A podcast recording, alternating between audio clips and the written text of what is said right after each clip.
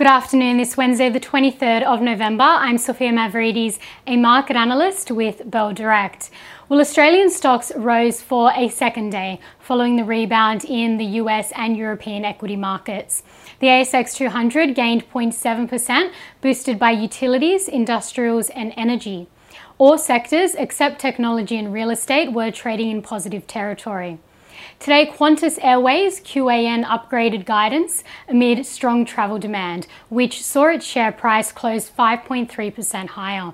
Qantas lifted its profit forecast for the December half as rampant consumer demand continues to buoy the sector's COVID 19 recovery, despite uh, capacity restraints and inflated fuel costs.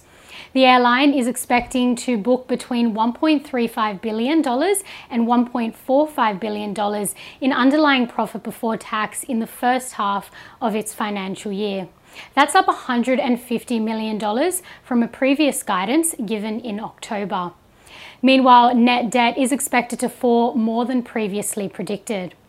Technology stocks were mixed today with WiseTech Global WTC falling 6.7% and was the worst performing stock on the ASX 200, while BrainChip Holdings BRN gained 7% today and was the best performing stock of the session.